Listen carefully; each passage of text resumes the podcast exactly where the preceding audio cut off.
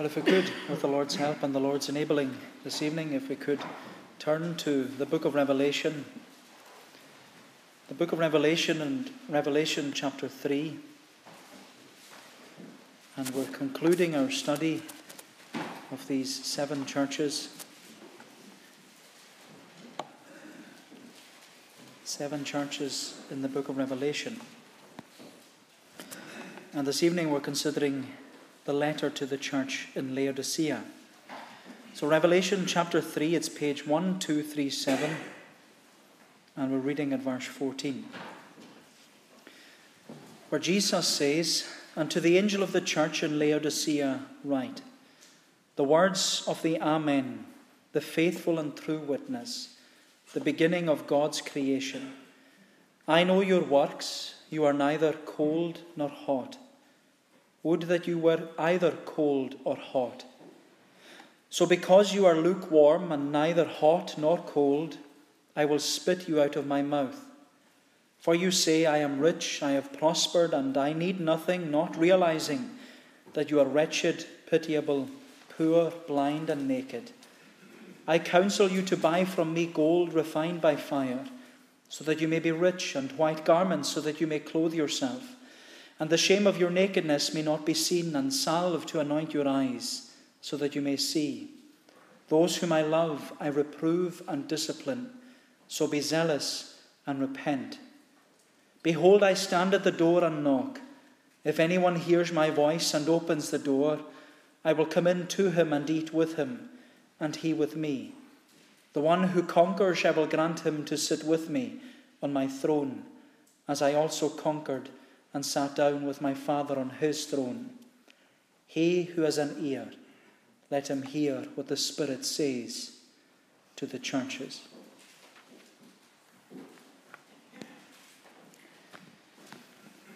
What would Jesus say about your church?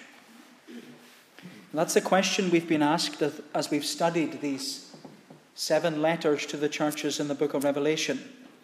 What would Jesus say about your church? What would Jesus say about Barvas Free Church? And as we said before, it's a very searching question. Because would Jesus say, what would he say about the spiritual condition of Barvas Free Church? Would he condemn us? Would he commend us? Would he comfort us? Would he have concerns about us? What would Jesus say about Barvas Free Church? And as we said again and again, these letters to the seven churches we're to view them as the results of a spiritual health check. Dr. Jesus, the great physician of souls, he's, he's giving the churches in Asia, which is now modern day Turkey, Jesus is revealing the spiritual condition of their soul.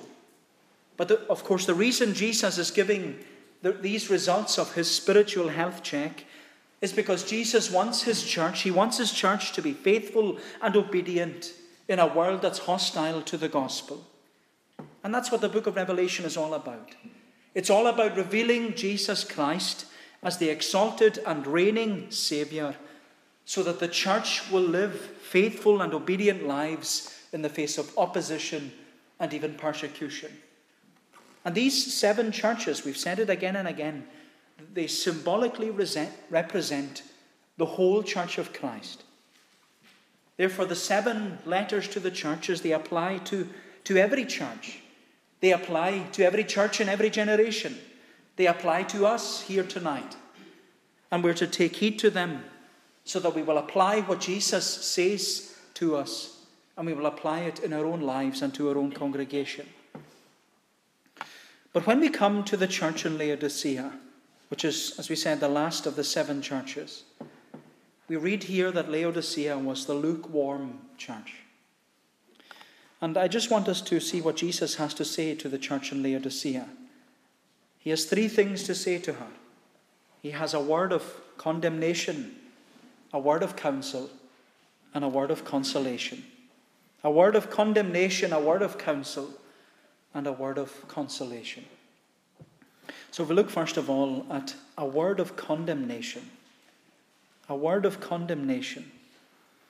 Jesus says, Unto the angel of the church in Laodicea, write the words of the Amen, the faithful and true witness, the beginning of God's creation. I know your works, you are neither cold nor hot. Would that you were either cold or hot. So, because you are lukewarm and neither hot nor cold, I will spit you out of my mouth. For you say, I am rich, I have prospered, and I need nothing, not realizing that you are wretched, pitiable, poor, blind, and naked. Now, the ancient city of Laodicea, it's now located in modern day Denizli, which is in southwestern Turkey. And Laodicea was a wealthy city during the Roman Empire because Laodicea was located on this major trade route and, and it was connected to all to other important cities who, who also were involved in trade. Uh, cities like Ephesus, Smyrna, and Sardis, which interestingly, they're some of the churches that Jesus sent letters to. But because of its location and its trade, and its, it was actually a center for banking in the ancient world, Laodicea was a city that was characterized by its wealth. In fact, the city of Laodicea it was so wealthy that it didn't need the help of anyone else. And that was the case when uh, the city suffered a, a severe earthquake in 60 AD, 30 years before this letter was written. The city of Laodicea, it had so much wealth that the people managed to rebuild their city from their own financial resources without asking Rome for a penny. And so Laodicea, you could say, it was an independent and it was a self sufficient city. But sadly, so was the church. The church in Laodicea thought that they could work independently and self sufficiently. They thought that they could do everything without the help of God. Now, we're not told who planted the church in Laodicea. It wasn't the Apostle Paul. But what's interesting is that when Paul wrote his letter to the Colossians, which we read from earlier, the pastor in Colossae was a man called Epaphras. And Epaphras, he had been converted while he was in Ephesus listening to Paul preaching. And Epaphras, having been converted in Ephesus, he went back to, he went back to, uh, to Colossae and he went to plant a church there. And he became the minister of the congregation in Colossae. And now I mention Epaphras because at the end of his letter, Paul says that he had a concern for the Colossians and the Laodiceans. And in his letter to the Colossians, Paul commends Epaphras to the Colossians for his dedication and his zeal in the work of the gospel among them. And we read in, in Colossians chapter 4 that Paul says, Epaphras has struggled on your behalf, and he has worked hard for you and for those in Laodicea and Hierapolis. And you know what's fascinating is that Colossae was just a neighboring city to Laodicea and Hierapolis. And so it seems that this man, Epaphras, he planted the church in Colossae, in Laodicea, and Hierapolis. But sadly, over 30 years has now passed since then. And the church in Laodicea was different to the church that Epaphras had planted because the church now wavered in their commitment to their Christianity. And like the church, it was like the church of Pergamos, which compromised its Christianity, the church in Laodicea followed suit. As you know, there was this constant pressure upon Christians in the first century to partake in, in emperor worship, where they were, to, they were to bow down before the statue of the emperor and confess Caesar is Lord. They were to sprinkle the incense on the altar to the Caesar. They were to confess him as Lord. In fact, it was Domitian. He was the first Roman emperor. He was the first Roman emperor who declared himself to be a god whilst he was still living. All the other Roman emperors, they were deified after they had died. But not so with Domitian. He wanted the Christians to worship him. He wanted the Christians to bow down to him and confess him as their Lord. And of course, for a Christian to do that, it was a contradiction of their confession. Because for a Christian, Jesus is Lord. And to confess Caesar as Lord would be to deny Jesus. And Christians, they were being threatened in Laodicea, they were being threatened with extortion, with exile, or even execution. They were being threatened so as to ensure that, that they would bow down before the image of the beast and receive the mark of the beast. And of course, the image of the beast was the emperor. The mark of the beast was Caesar as Lord. You were known by your confession. That was your mark. But those who refused, those who refused to confess Caesar as Lord, they received extortion. They were blackmailed. They were told that they could no longer buy or sell goods within the Roman Empire, which was growing all the time. They couldn't buy and sell goods, which meant immediate poverty. Others, they were exiled, just like the Apostle John. It was the Emperor Domitian who exiled the Apostle John to the Isle of Patmos. And he exiled him there because John refused to submit to the emperor's authority. He refused to confess Caesar as Lord. But failure to confess Caesar as Lord, it, was not, it not only brought extortion where you couldn't have any money, it not only brought exile where you're exiled somewhere far away from your home, it also brought execution. You were executed for your faith and commitment to Jesus Christ. But not so for the Laodiceans, because there was no commitment to Jesus Christ, just compromise. The Christians in Laodicea, they were wealthy and self sufficient. They were living wealthy and self sufficient lives. And they all knew that if they confessed Caesar as Lord, if they didn't confess, they would be extorted or exiled or executed.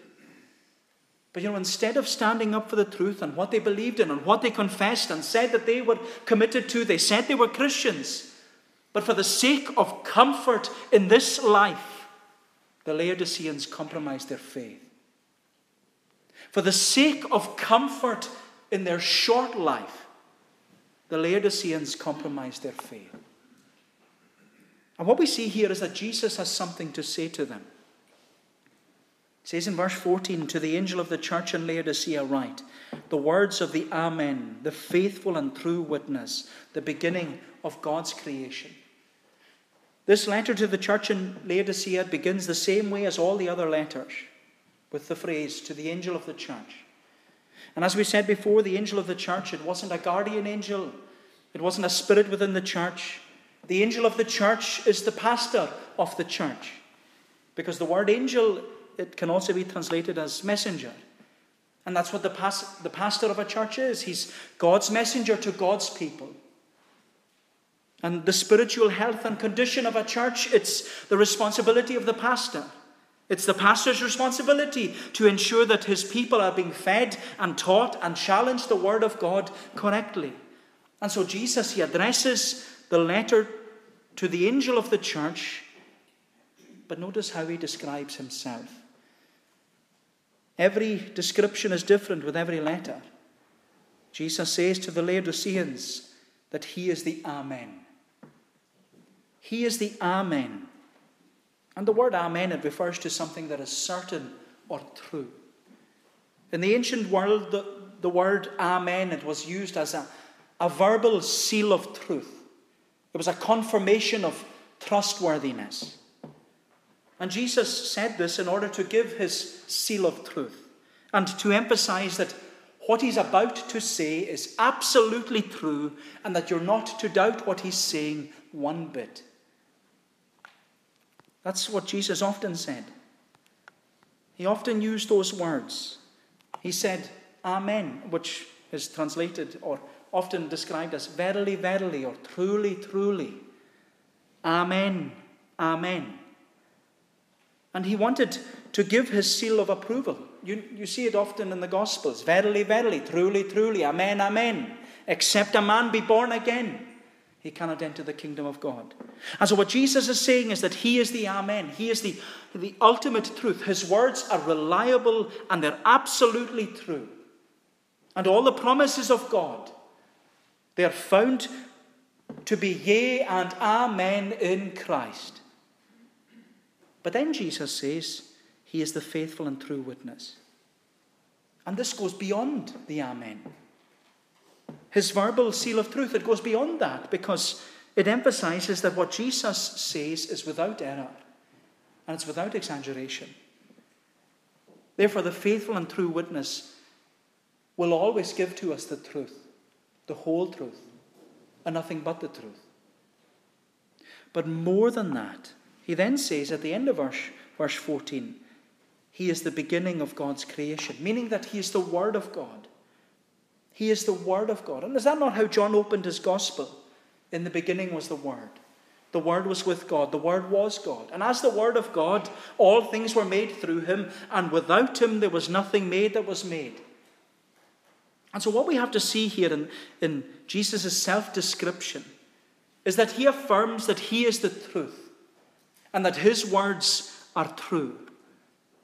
And this is relevant to the, to the Laodiceans because they weren't being true. They were compromising the truth. They were exchanging the truth for a lie. They were confessing Caesar as Lord instead of Jesus is Lord. And because of their compromise and the contradiction of their faith, Jesus is brutally honest with them. And he says to them in verse 15, I know your works. You are neither cold nor hot. Would that you were either cold or hot. So, because you are lukewarm and neither hot nor cold, I will spit you out of my mouth. Jesus uses the illustration of water.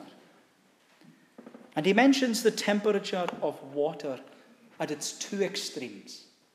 It's either refreshingly cold or boiling hot. And as you know, cold water, when you have a drink of cold water on a hot day, it's refreshing. And as you know, boiling hot water is useful for cleaning. Cold water is refreshing, boiling hot water is useful for cleaning. But lukewarm water is useful for neither. It's no use at all. Because lukewarm water, it tastes disgusting. And bugs grow in lukewarm water.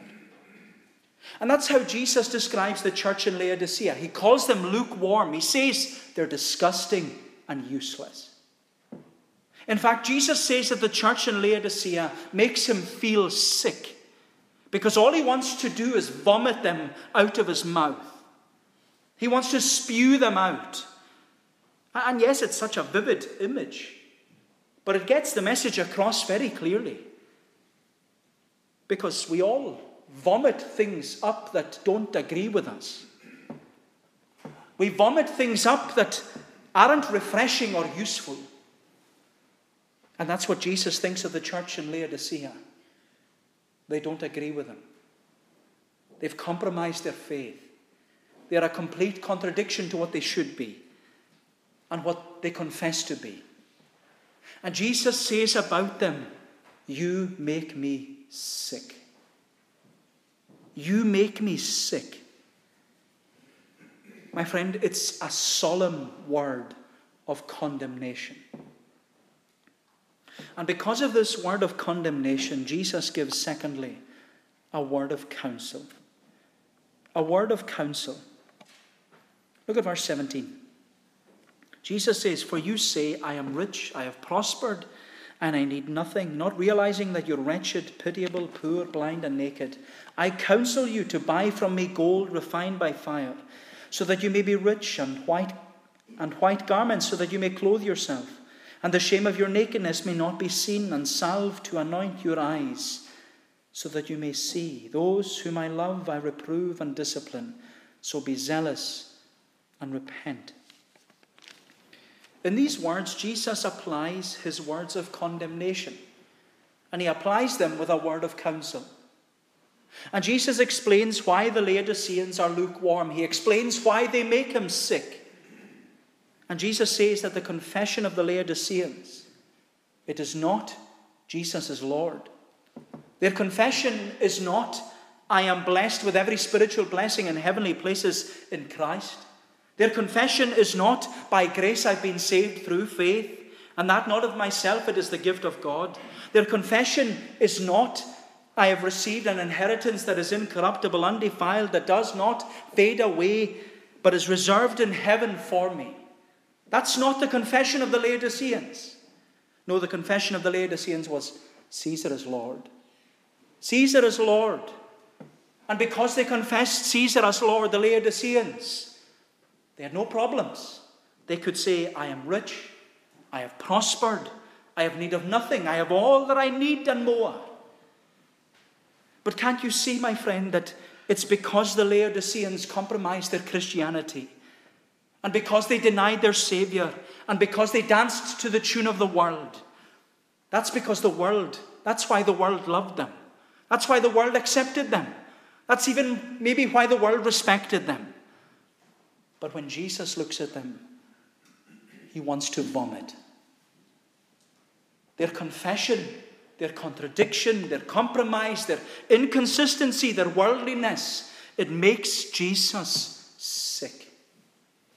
Because when Jesus looks at the Laodiceans, he doesn't see holiness, he doesn't see growth, he doesn't see faithfulness, he doesn't see commitment, he doesn't see discipleship. Yes, as a church, the Laodiceans might have had a form of godliness, but they denied its power. And it makes Jesus sick. So sick that he wants to vomit. My friend, don't ever be tempted to think that your personal confession isn't important. Confessing Jesus as Lord is vitally important. Because confessing Jesus as Lord is the difference between being saved and being lost. That's what the Bible teaches us in Romans chapter 10. If you confess with your mouth that Jesus is Lord and believe in your heart that God raised him from the dead, you will be saved. And of course, the opposite of that is if you don't confess Jesus as your Lord and Savior, you can't be saved. You will be lost. And I believe that's the position the Laodiceans were in they were lost. The previous generation in Laodicea, where Epaphras planted the church, they weren't lost because they confessed Jesus as Lord. They stood firm, they didn't compromise their faith.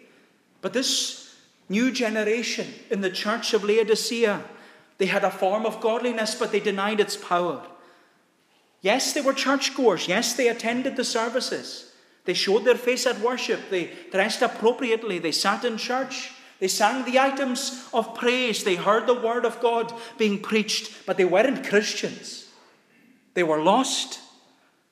They may have known their Bible. They may have been brought up in a Christian home. They may have had family worship. They may even have had attend. They may might have even have attended Sabbath school. But I tell you, they were lost. They were lost because they had no desire for holiness. They had no growth in grace.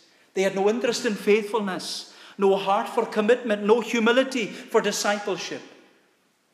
They were lost. Because anyone who does not confess Jesus Christ as their Lord and Savior is lost. They are lost.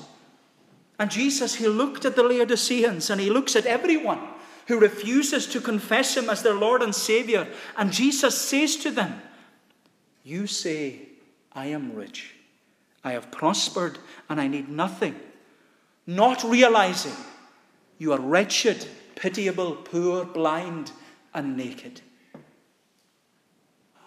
And you know, my friend, what a contrast between what the Laodiceans thought of themselves and what the Lord thought of them. And I wonder if that's what you're like tonight, where you are blind to the reality of yourself. You're blind to the reality of your condition. You're comfortable. You're in need of nothing. Life has been good to you. Everything is well. You've prospered in life. You have a good job. You've worked hard. You've built a nice house. You've acquired a good pension. You have all your family around you your children and your grandchildren, you're in need of nothing. But what makes Jesus sick is that you don't realize that you're wretched, miserable, poor, blind, and naked. My friend, what makes Jesus sick is that you can't see yourself in your lost condition. You can't see that you're poor. You can't see that you can't purchase salvation for yourself and enter into God's kingdom. You can't see that you're blind to your own sin and your condition and the miseries of life. You can't see that you're naked, that you have no righteousness of your own to clothe yourself. My friend, the church goers in Laodicea made Jesus sick because they had a pretend religion. They had a pretend religion. They pretended everything is okay. And they convince themselves that they're not as bad as other people around them. The other people in the city, the other people in the streets, they're not as bad as the Bible says they are. But you know, such arrogance, such self righteousness, and blindness it was a complete insult to Jesus. Because Jesus can see your condition. And like the Laodiceans, you don't realize that you're miserable and wretched and poor and blind and naked. Jesus says, You make me sick. I want to vomit you out of my mouth. But you know what's remarkable? is the patience of Jesus.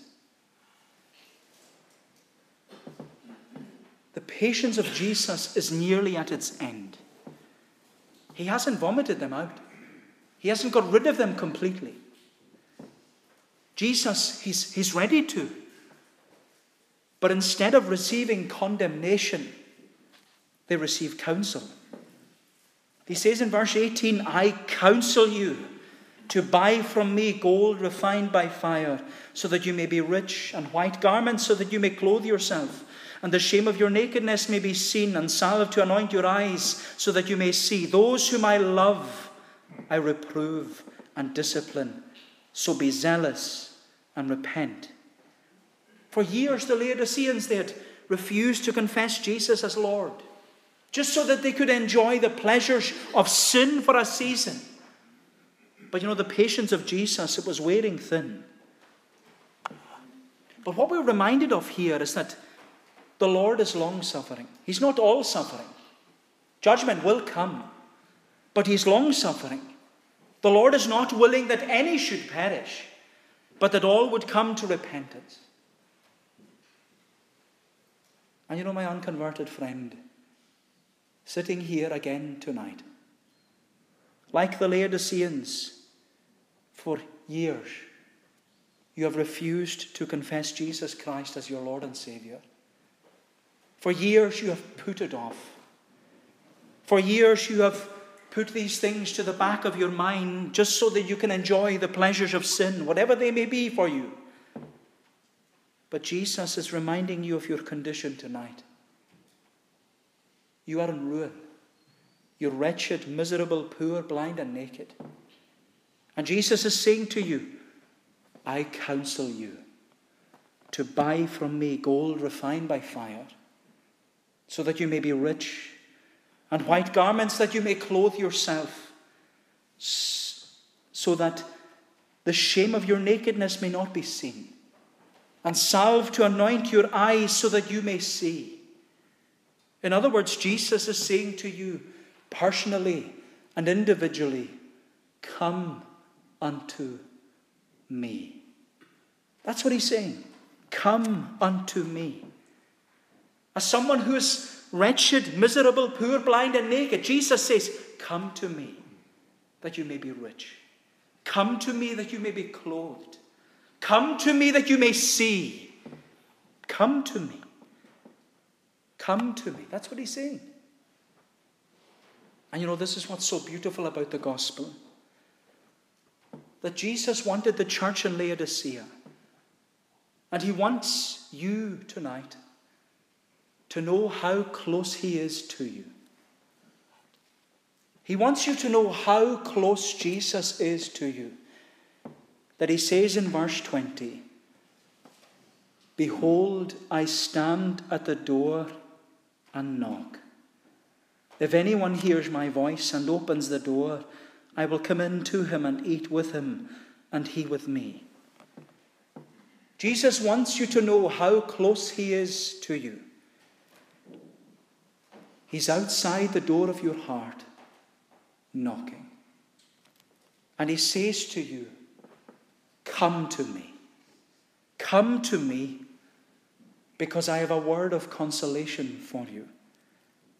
Come to me. That's what I want us to see lastly this word of consolation which Jesus has.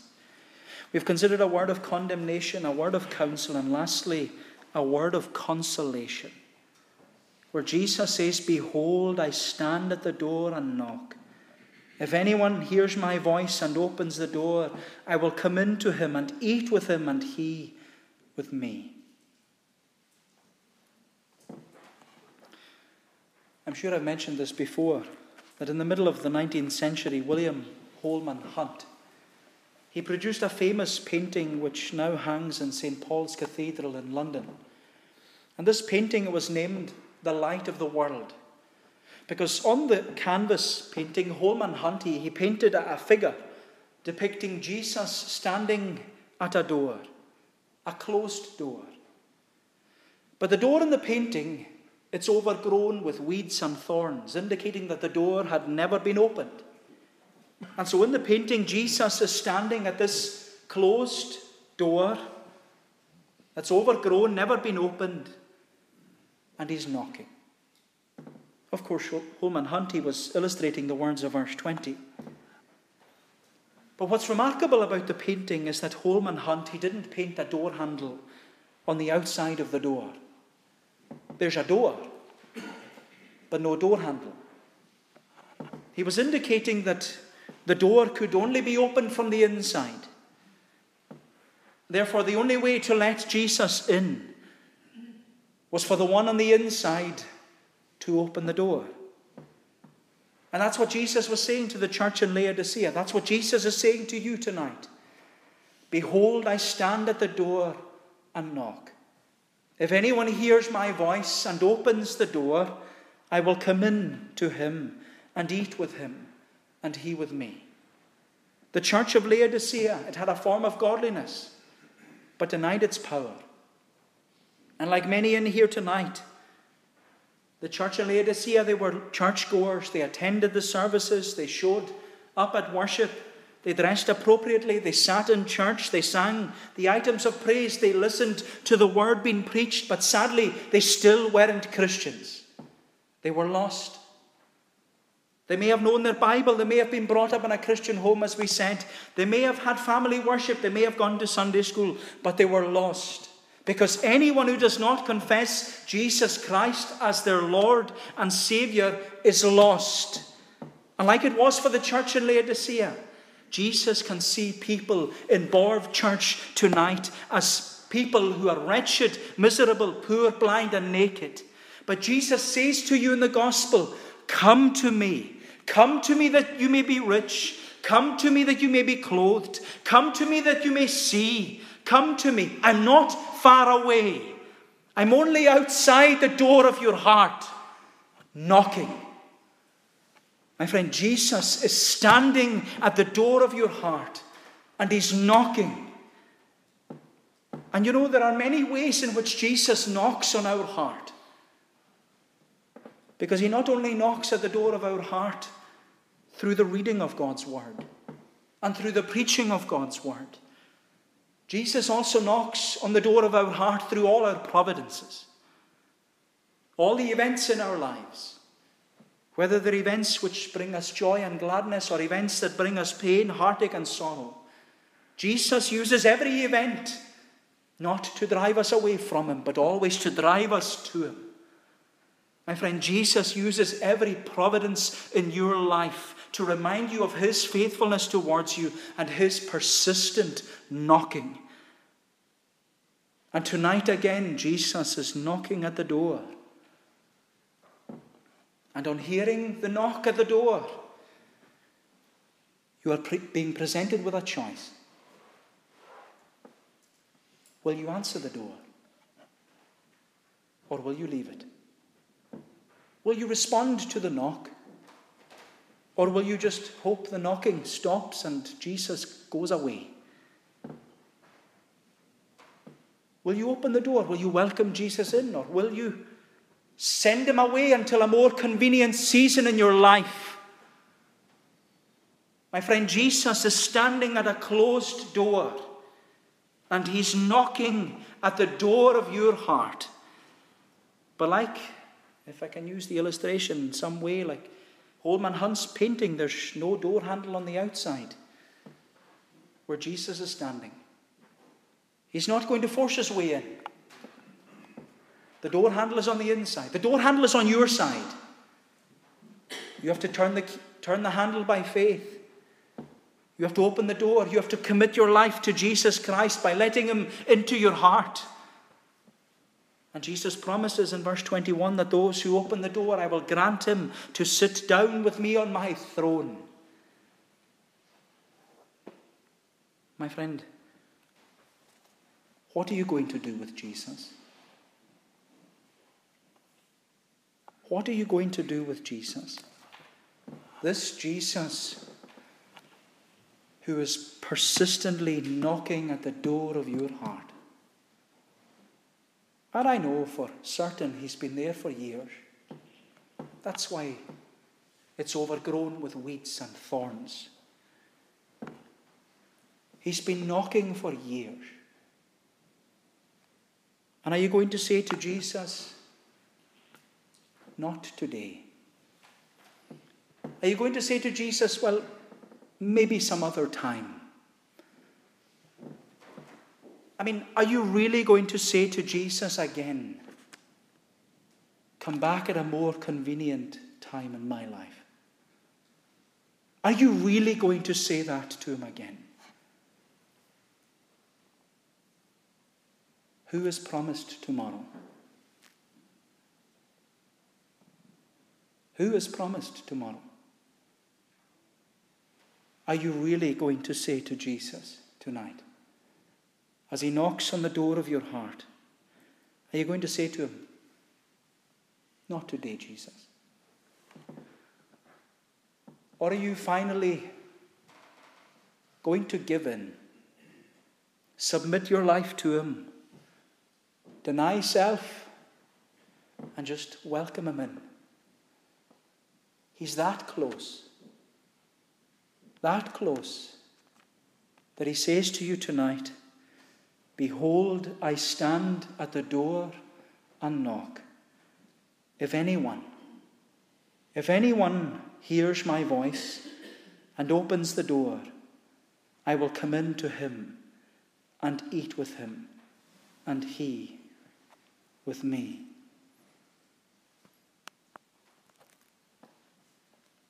It's about time you opened the door to let Jesus in.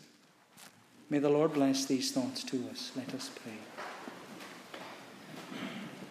O Lord, our gracious God, we thank Thee for Thy patience with us. How often we are so stubborn. How often, Lord, we are so disobedient. How often we turn our back upon Thee. And yet, Thou art one who is faithful, faithful in persisting with us in striving with us, in continuing to knock day by day. And Lord, we plead that those who are hearing the knock, all that they would open, because Jesus says to them in the gospel that if you open the door, I will come in. Lord, bless us, we plead. Apply thy word by thy Spirit, that we would respond in faith and in obedience and follow in the footsteps of Jesus, this Jesus who loved us and gave himself for us. Bless us in the week, Lord, that lies ahead, a week that is unknown to us, but help us to cast every care that we have into the hands of the one who cares for us. Take away our iniquity, we plead, and go before us for Jesus' sake. Amen.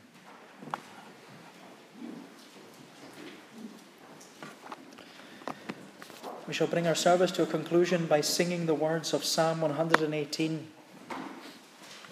Psalm 118.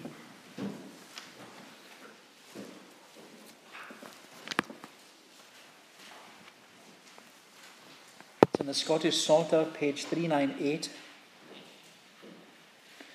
We're singing from verse 17 down to the verse marked 23. Psalm 118. This was Martin Luther's favourite psalm. And he loved it because of the words of verse 17. They give to us the promise of the gospel I shall not die but live, and shall the works of God discover. The Lord of me chastised sore, but not to death given over. O set ye open unto me the gates of righteousness, then will I enter into them, and I, the Lord, will bless. Down to the verse mark 23, to God's praise. I shall grace of